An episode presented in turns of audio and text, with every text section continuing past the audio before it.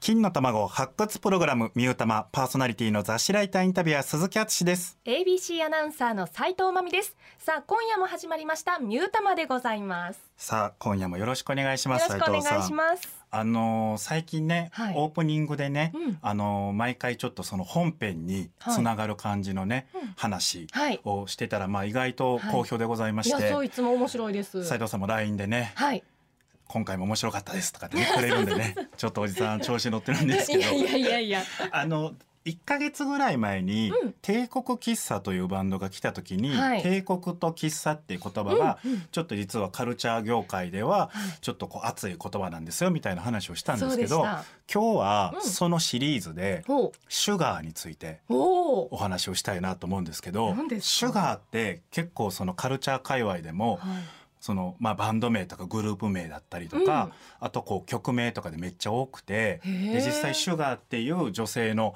あのーユニットでうん。昔80年代歌謡曲を歌ってヒットした人たちがいたりとか。シュガーだけシュガーだけではい曲聴いたら多分わかると思うんですけど、うんうん。であとシュガーヒルギャングっていうねはあ。アメリカのラッパーでね、はい。この人たちが70年代後半にうん。初めてそのヒップホップで商業的にうん。ヒットした人とか結構多いんですよ。でへー。90年代だとシュガーソウルっていうね、はい。R&B のお姉さん、うんうんうん。ドラゴンアッシュなんかと一緒にやってたみたいな。はあはあはでいろいろ多い中で今日あははいシュガーベイブといううん。45年前にはい。解散したバンドなんですけどはい。斉藤さん知ってました？知らないです。これボーカル誰か全く見当つかないですか？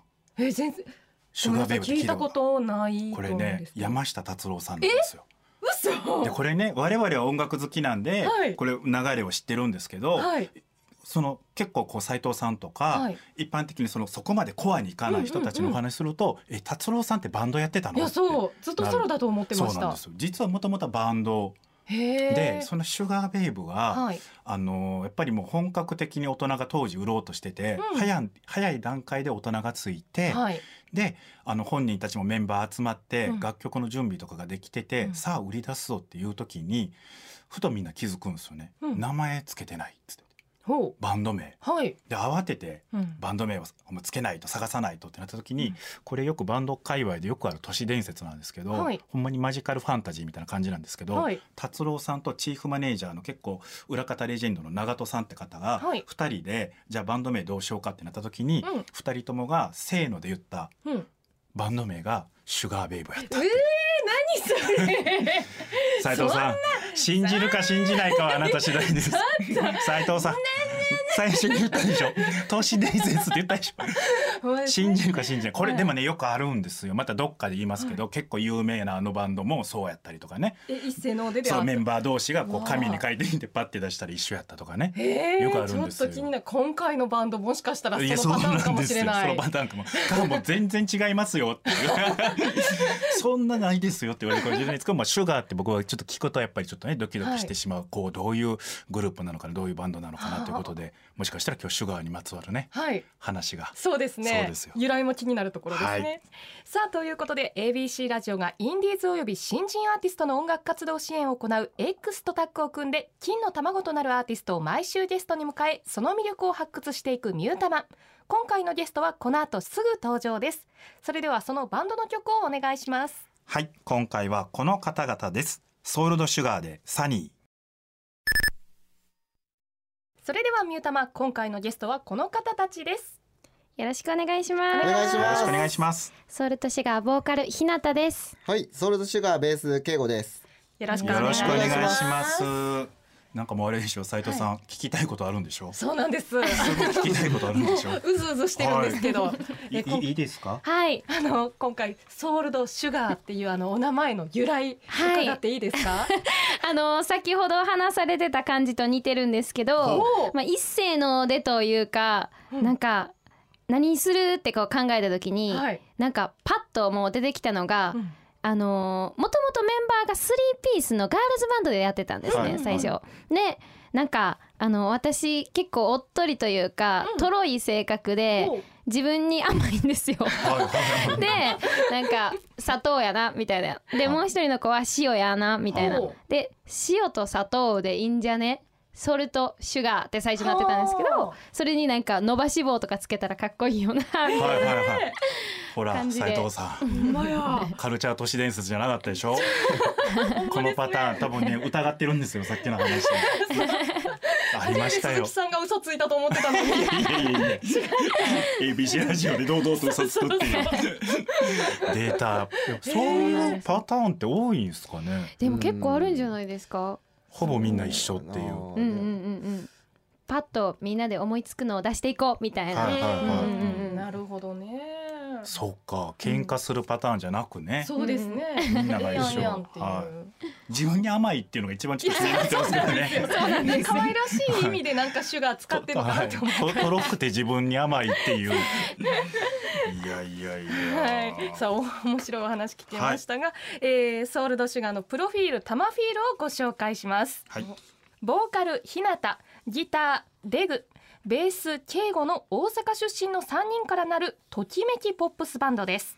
2015年に結成し活動を開始。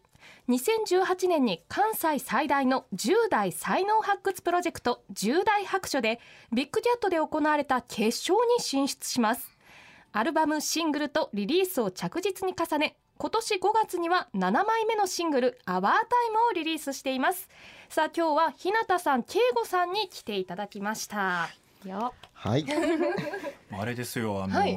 この番組始まって以来のうん手土産を持ってきてくださった ね。感動しちゃったもん。いやー親御さんがもうはい。とて,、とても素晴らしい教育をね。そうですよね。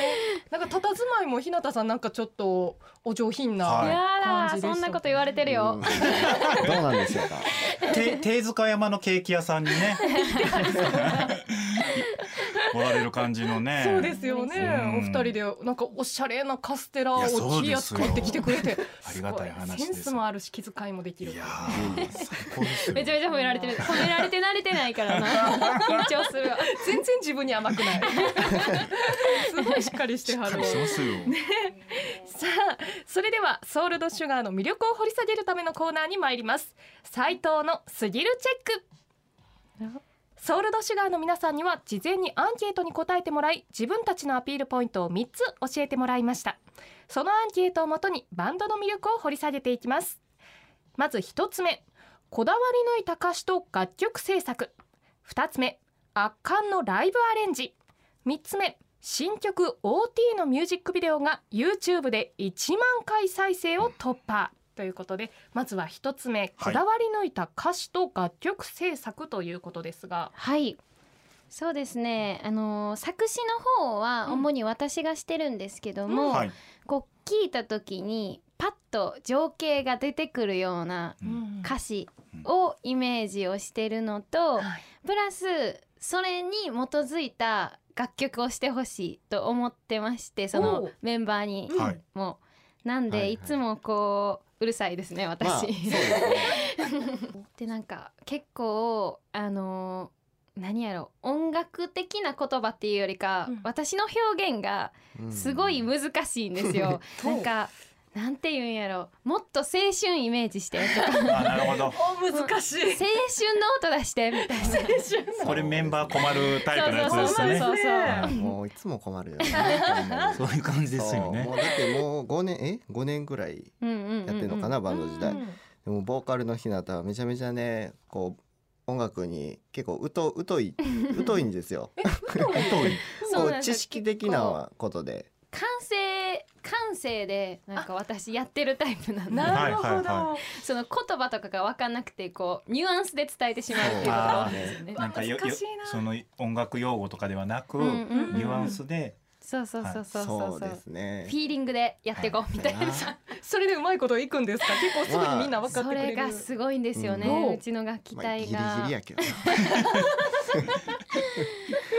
いやでもこうなだから例えば、まあ A メロとか B メロとかあるじゃないですか、はい曲に。でそこでなんかここに C メロ入れたら、うん。いやちょっと歌詞の意味が変わってくんねんなみたいなんとかなって、ほう。わ俺らここに C メロ入れたいのになとかうん。なってくるけど、なんかいや日向はそこ嫌みたいな。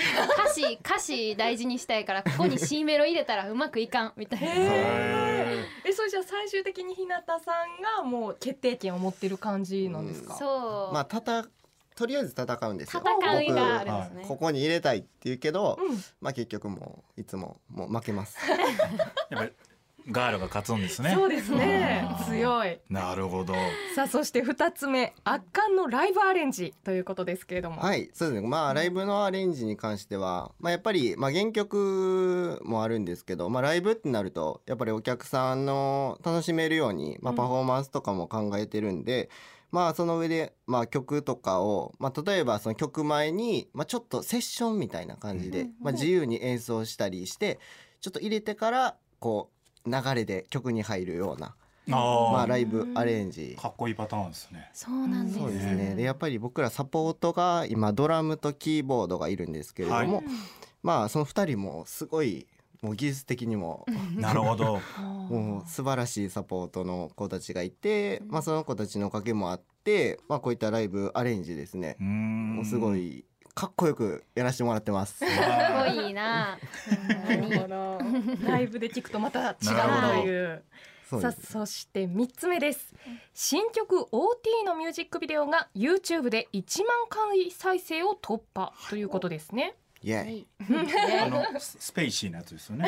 そうですね。はいはいはいはいは めっちゃ面白かった。すごいこだわり。い E はうん。何の略とかっていうのを教えてもらえたりとかするんですか？そうなんですよ。えっと OT っていうのがアワータイムっていうのの略でして、はい。はいアワータイムっていうのがうん。私たちのあら何や時代あそう私たちの時代っていう意味なんですよ。はいはいはそうそうそう今このコロナ禍とかで変わっていってる現状とか、うん。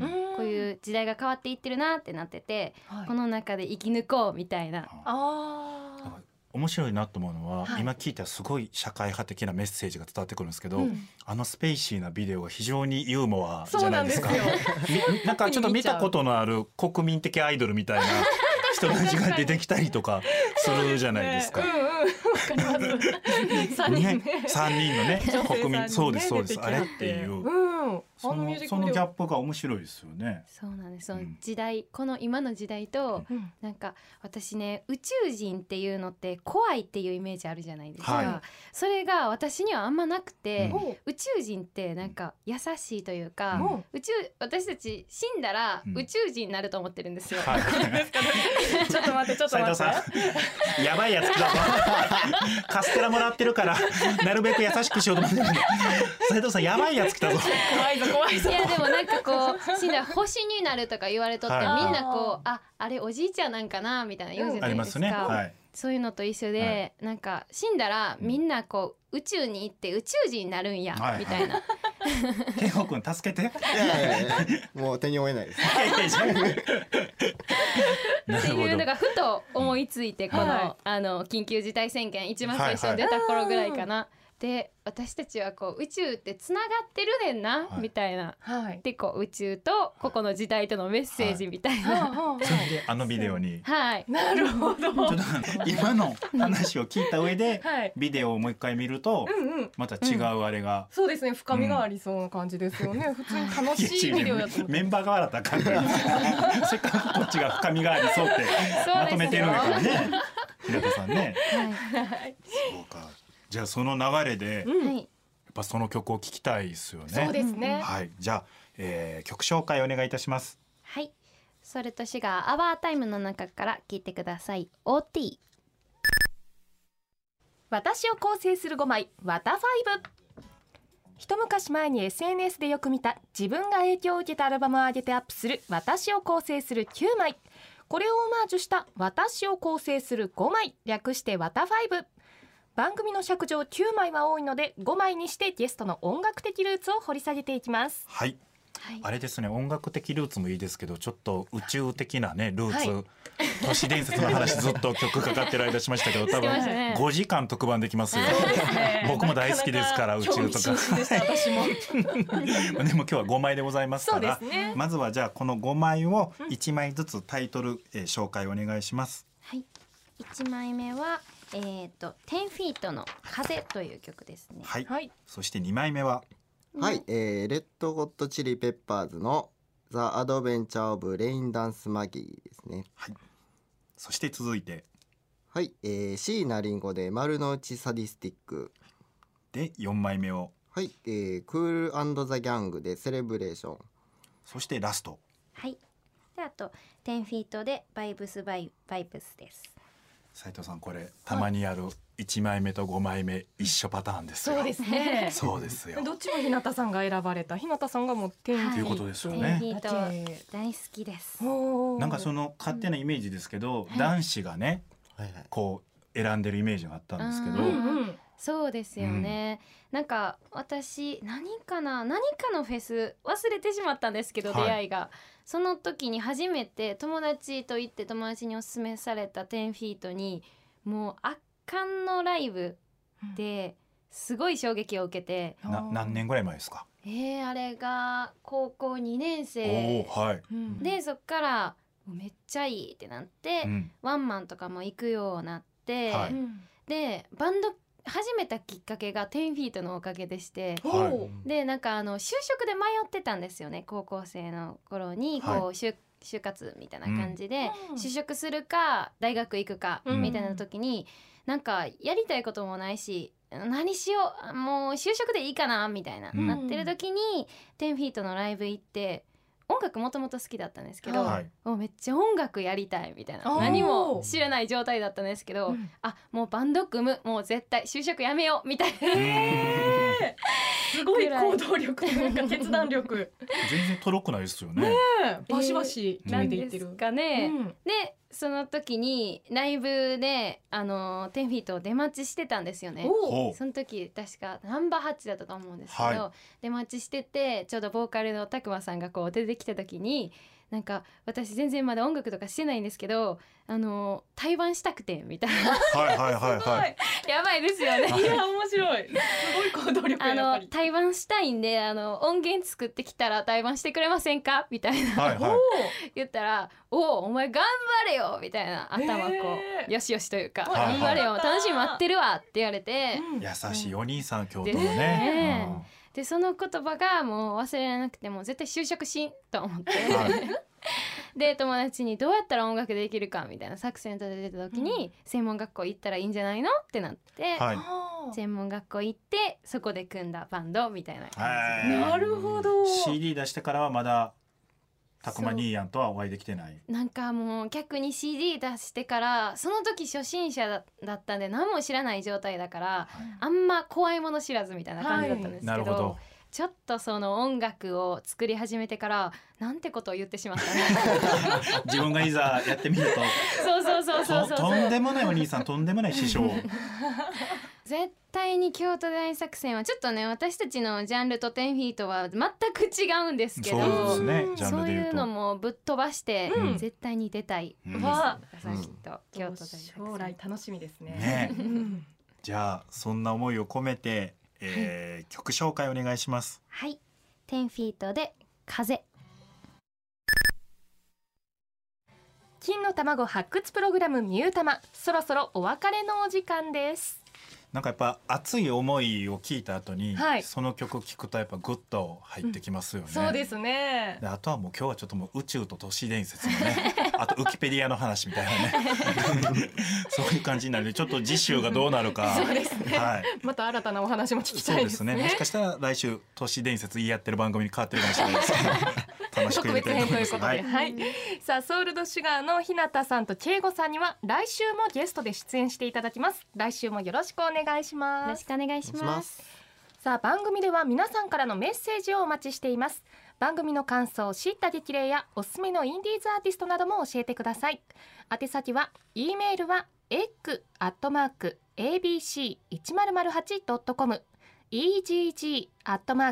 ットマーク abc 一0 0 8 com egg アットマーク abc 一0 0 8 com ABC ラジオのホームページからも送れます。アドレスは abc 一0 0 8 com です。ツイッターアカウントもあります。エッグアンダーバー ABC 一0 0 8で検索してフォローもぜひお願いします。感想などもハッシュタグミュータマでつぶやいてください。ということでミュータマお相手は斉藤真美と。雑誌ライターインタビュアー鈴木敦と。ソルトシュガーひなたと敬語でしたまた来週。